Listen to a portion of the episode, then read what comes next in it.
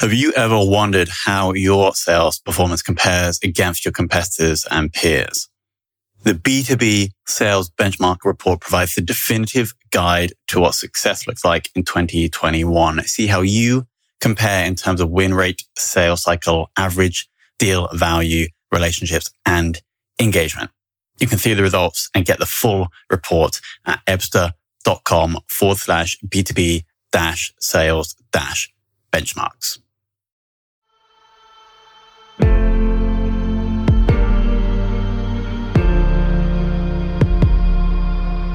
This is Sales Ops Demystified, the number one most downloaded podcast in sales operations. We invite the brightest minds in sales operations onto the show to deconstruct the why, what, and how behind rep productivity, forecasting, metrics, and all things revenue. This podcast is brought to you by Ebsta, the leading customer engagement platform for Salesforce.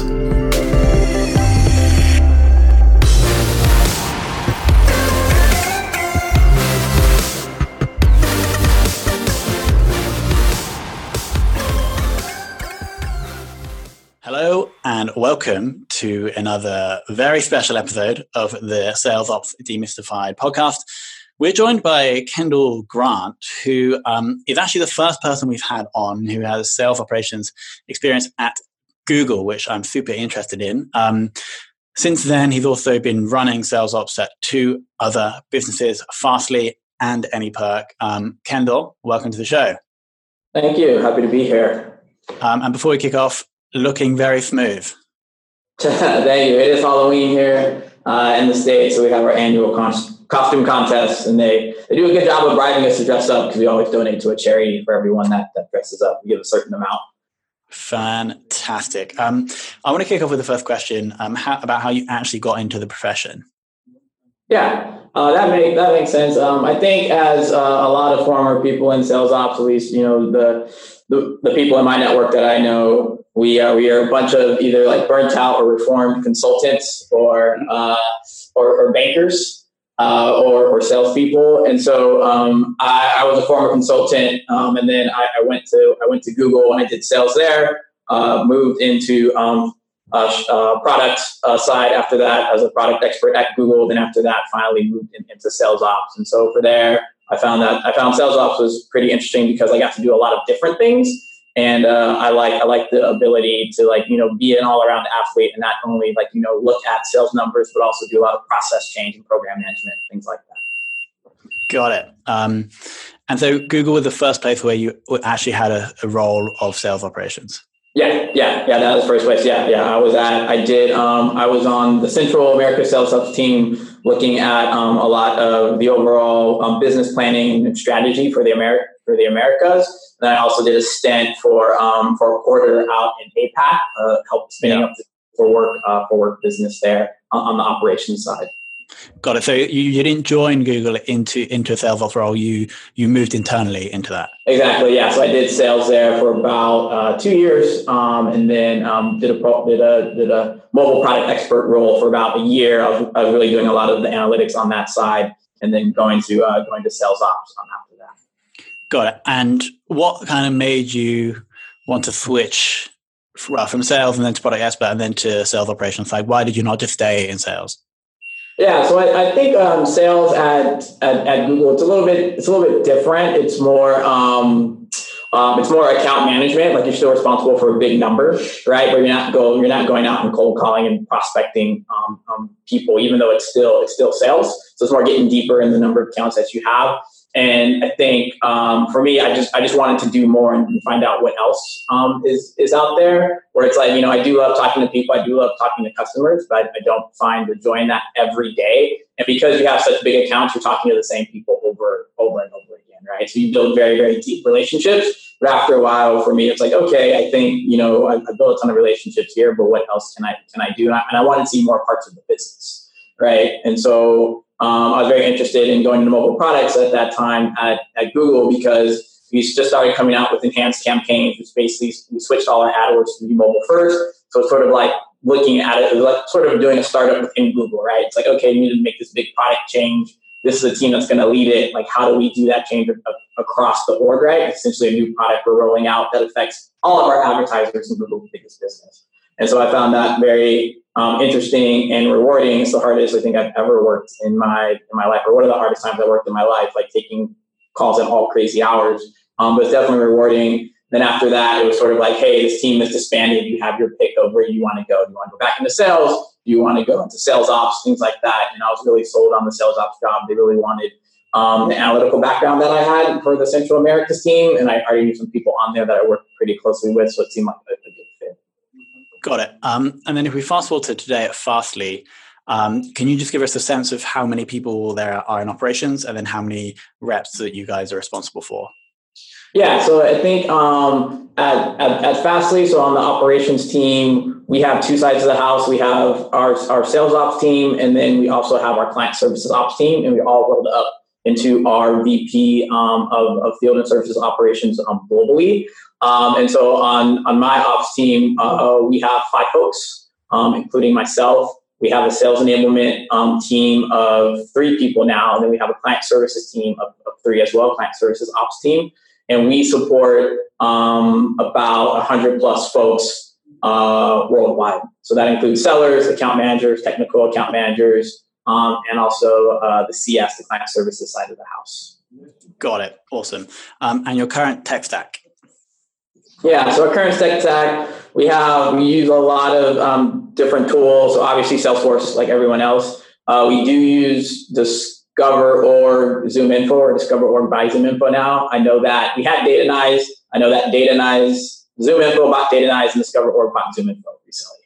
Yeah. So, so we just re-signed with them to, to do the whole DiscoverOrg package. Uh, we have uh, we do CPQ in Salesforce. It used to be SteelBrick, so we have that. We use Outreach um, IO um, for emails. Um, we have Loopio for uh, for RFPs. Uh, we use Slack internally, very Slack heavy culture um, here. Uh, we use Domo as our um, business um, intelligence tool. Uh, we have Xactly for commissions, and then we use LinkedIn Sales Navigator um, also uh, for prospecting. And then we currently have Eloqua, but we are switching to Marketo, and we will, and that switch will hopefully happen by the end of the year. Got a pretty comprehensive overview of the tools there. Um. Now I want to talk about data quality. Um, is that your responsibility or your team's responsibility to make sure that everything is shipshape in Salesforce?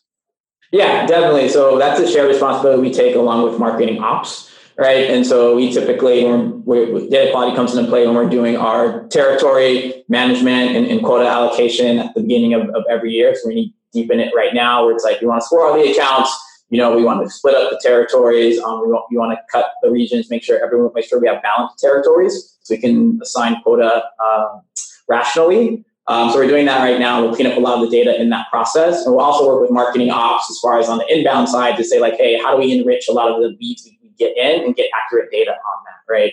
And so we use a combination of Discover Org and, and Leadspace for that as far as to, to enrich um, things. And then obviously for you know people we get at events and things like that, marketing will also enrich that data make sure that that data is accurate as, as well with our um, um, what we currently have in Salesforce. And so it's a shared responsibility, and we also rely on the SDRs and the sellers too when they see something and their patch doesn't look right. To, to always come back to us and we can fix and, and correct that data. But, but we definitely take the initiative there and usually are, are the first pass at any data that touches to make sure that it is clean and that it is accurate for sellers. Got it. And that was going to be my next question about working with salespeople and getting them to kind of do stuff that you want them to do. So, do you just say, if you see anything strange or weird, just let us know and we'll pick it up? Yeah, yeah, that's what we usually do. We usually say, like, hey, because we tell them, we're like, hey, you know, we're probably about, we aim to be, you know, the whole 80 20 rule. 80% accurate, right? Get most of it right, but you know your patch better than us, right? And especially now we see a lot of consolidation, like for example, especially in the media space these days, right? So we're like, I don't like, you know, we're not on the tip of the spear saying like, oh, well, you know, this new, you know, big media conglomerate brought all of these um, companies, right? So we expect our sellers to, to know that because that's their business and that's their path where it's like, hey, actually this company was bought by this other company, they're going to stand at the end of the year. So we can either make the appropriate parent-child relationships, you know, or, or mark that company as, as out of business in, in, our system. Got it. And then moving on, or, or actually staying with the salespeople, are you what are you do you have initiatives around productivity at the moment like what are the things that you're doing that are trying to drive their productivity yeah yeah so our big initiative at the moment now is we want to um, decrease um, um, um ramp times um, and can get people productive and sooner, get them to close their first deal sooner. And so one of the big initiatives we're, we're in the throes of right now that we'll roll out um, next year at our um, sales kickoff is sales playbooks, right? Something we've never had here before. Um, so we're using a consulting com- we're using a consulting company um, for that to help us do these workshops with, with product and um, with product marketing, marketing and, and sellers to design like, hey, what are our target customer profiles, get really deep, more granular into personas and then get sales input and being like, hey, when we're talking to customers with customers like this, you know, like this is how we can walk through the Fastly sales process and standardize that for for each vertical that that that we have. Got it. Um, so you, the, the real focus on ramp time, getting people mm. in and then calling straight away. Um, if you wouldn't mind, so we're kind of going through this as well at the same time. Um, yeah. we're, we're, like working on our FDR ramp time. Mm. What do you like expect of like an average period to get someone from joining to actually like hitting their their numbers? Yeah, that's that is uh yeah, that, that's a very good question. It's different for all industries, right? At Fastly, we are very, very technical, right? We're we're an edge cloud. Um, so and we use traditional CDN and WAF, bot protection, media shield, and image optimization and, and other products. But everything we sell is typically with the sales engineer that's heavily involved. It involves POC. Um, like, you know, we have a very, very um, technical product. And so, um, so our ramp time is rather long, especially for big deals. Um, right? Is to get a seller up and up and running, to get a seller until they feel good. So it's usually about in the past there's usually been a nine month ramp time for sellers to feel comfortable. We've heard, right? So we're actually gonna start measuring it, like you know, and we're gonna we're still trying to think of what metrics we want to use um, for that.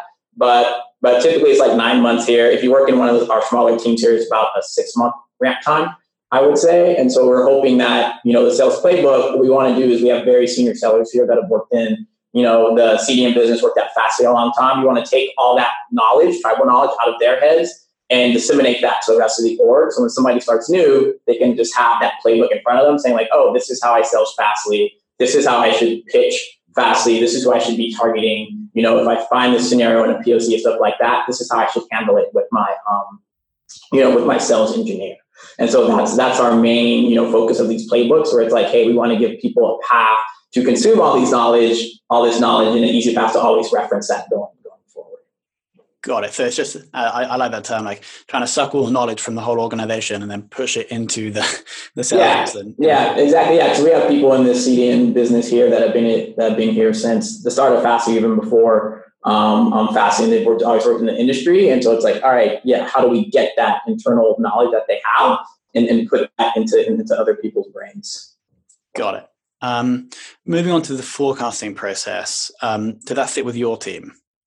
Yeah, so forecasting sits with us. Um, we currently use um, Salesforce forecasting. We do weekly forecasts, is what we do, and so we always forecast new business, so that new business that comes into um, uh, the company, and then we also forecast renewals and um, upsells and downsells, right? Where it's like for our current customer base, if you're handling that, you know, if do we see a big uh, re-rate coming? Like, do we see a big upsell coming? You want to know about that as well. And so we track that on, on, on a weekly basis for, for all teams.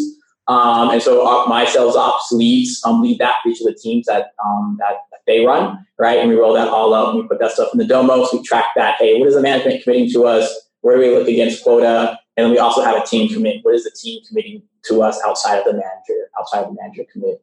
There's the three metrics um, that, that that we look at, and then we also have a monthly. We call it a senior forecasting call where we sit down, you know, with our finance VPs um, and then, um, and then we sit down with our senior managers, our senior VPs to look at just holistically, hey, you know, for this quarter, what are the big deals that we're looking at?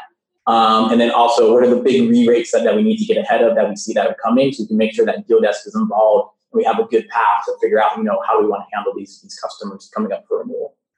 Uh, just quickly jumping back to the three metrics, to, to the three kind of forecasts you have. So you yeah. have the, the, rep commits, I believe. Yep. Manager commits, and then you have like a top-down forecast. Is that right? Yeah, so what, what I mean by that, so like we have, so we have the rep roll up that we have, so they give us a commit, so we call it a team commit, and then we ask the manager separately. All right, based upon your team commit, like what is like what like for your sense of the team, you work with them every day, you know, is that high or low, right? So we track a separate manager's commit where it's like, okay, manager, we want to hold you accountable. Realize, you know, some reps, you know, might be over enthusiastic, some reps might be a little shy. And so we ask the manager, you need to also submit your commit separate of the team. And so we usually see that either be haircut a little bit, or they might be, or they might push it a little bit more and saying like, hey, like this is actually gonna, gonna be the forecast, right?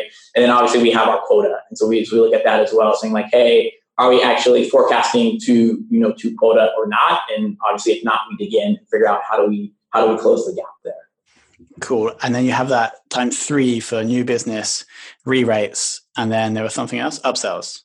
Yeah, yeah upsells. So re-rates and upsells are the same. So that's just basically your renewals so we have so we look at the renewals um, and then we also look at yeah and then we also look at the new business um, as as well. Got it. It's pretty robust forecasting process. Um, got a bit of a curveball for you here. So what because you've had is it approximately eight years experience in sales ops now? Or slightly more yeah. yes, yeah okay. Um, in in those eight years which metric which sales metric um, like gets you the most excited? Or not excited but is the most uh, insightful for you or the most interesting? The most insightful or most interesting? Um, that is a very good that is that that is a very good uh, question. Um, I think one of the metrics that I always um, that that that that I always look at is everyone looks at, hey, this is the actual like win rate, right? Or it's like, oh, this is actually you know the closed deals um, plus uh, the won deals, right? I mean, so the won deal divided by whatever was closed, right? Was won or lost, right? Like that's rate. But I actually like looking at that, you know, weighted. But also, hey, I want to see what was actually still what deals are actually still open like let's say in like later stages. Let's say like if you have a five stage step let's say stage three or or greater right? Because that gives me a better approximation of like hey okay what did we actually win and are we actually moving deals through the funnel? Right? Got it. So and so it gives a bit more nuance where it's like yeah i know our win rate is high after the stuff we just we just closed but we could see on smaller teams where it's like well, this person only has one or two, two deals that they actually move through, you know, this quarter, so the win rate's 100%. That's not really true. They have all this stuff out here sitting in like, let's say their stages like negotiation or like evaluation, right? Sitting out here that hasn't moved anything, right? And so if we take in some of the stuff that's open and what stage they're actually in, that'll give us a true, uh, you know, for me, you know, a better sense of what are we actually winning and our, our win rate just inflated because we're not moving deals through or we're leaving deals out. Got it. So you're saying that sometimes the win rate win rate metric can be limited in that it's only yeah. about these the deals. Yeah, exactly. Especially like you know, obviously sellers are optimistic, so they'll just leave deals open and open and open and open and open. So if like you take you know some cut of that into consideration, you have a better idea of like, oh, this is what we're actually winning. This stuff here that's just yeah. open. Like this, something needs to happen with this. These deals should have moved that at some point in time. So we should probably give this new metric a name, right? Or do you already have a name for it? I don't have a name for it, and it's not my. I think I, I think I've, I've heard this metric. I'm part of um, the Modern Sales Pro group run by Pete Kazanjy up in um, up in San Francisco, and so I definitely I think I heard it from one of his talks, or maybe a talk with somebody in that in that group. So I'm definitely not taking credit for that for that um, for that metric, but I, I did find it very very interesting. Okay, fair enough. I just wrote down true win rate. Yeah, that's so that's what I'm going to be calling it going forward. Okay. Okay. Um, awesome. And then my final question is about uh, who in the, the sales ops game has taught you the most?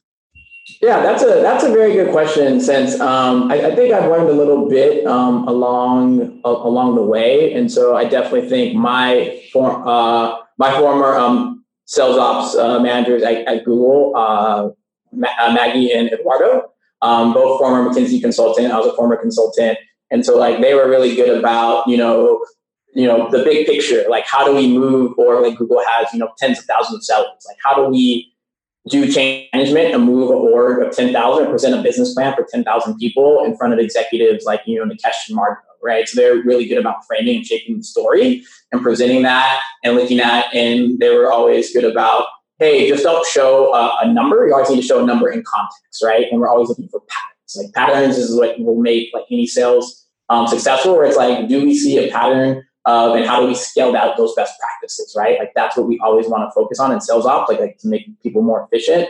Um, and so always working with them on that and always keeping that, that, that top of mind. And I think Maggie was always pretty smart about, Hey, if you see some slide, like, you know, that you see somewhere else in some other presentation, like, you know, always, you know, have that slide and take that and use it for your own use, right? Because a lot of people do a lot of different decks. And she's like, you know, we don't expect everyone to have the greatest deck, but if something resonates with you, you should keep that in your wheelhouse, right? So always feel free to like, you know, look at other slides and incorporate that into your presentation. So I find that very useful. And I think working now, I work with Kent Corson here um, at uh, uh, at Fastly, you know, and then uh, yeah, I just learned a lot from him. Just talk about like he always talks about, you know, here we're doing the stuff that they don't teach you like in B school, right? So it's like, hey, how do we, you know, at Fastly, we're growing super rapidly. You know, we went public this year. You know, we have big plans for the future. How do we do that change management? How do we do the planning when we have a lot of stuff unknown? And how do we actually make those trade offs, right? And so it's a lot of stuff behind the scenes where it's like, how do you build relationships with the sales leaders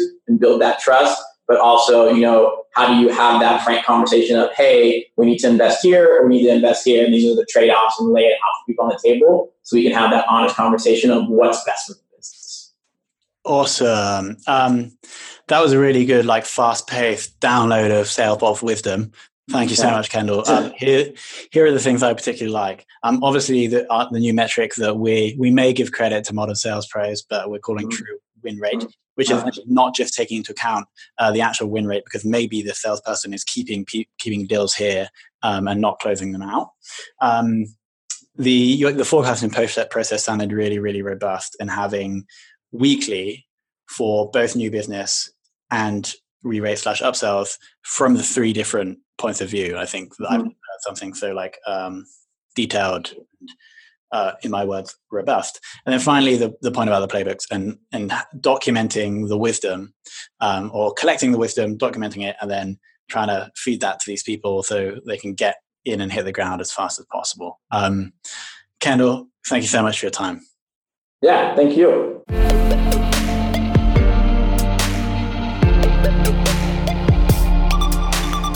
Thank you for listening to this episode of the Sales Ops Demystified podcast. If you are listening on a podcast listening application, then please subscribe, rate, and review.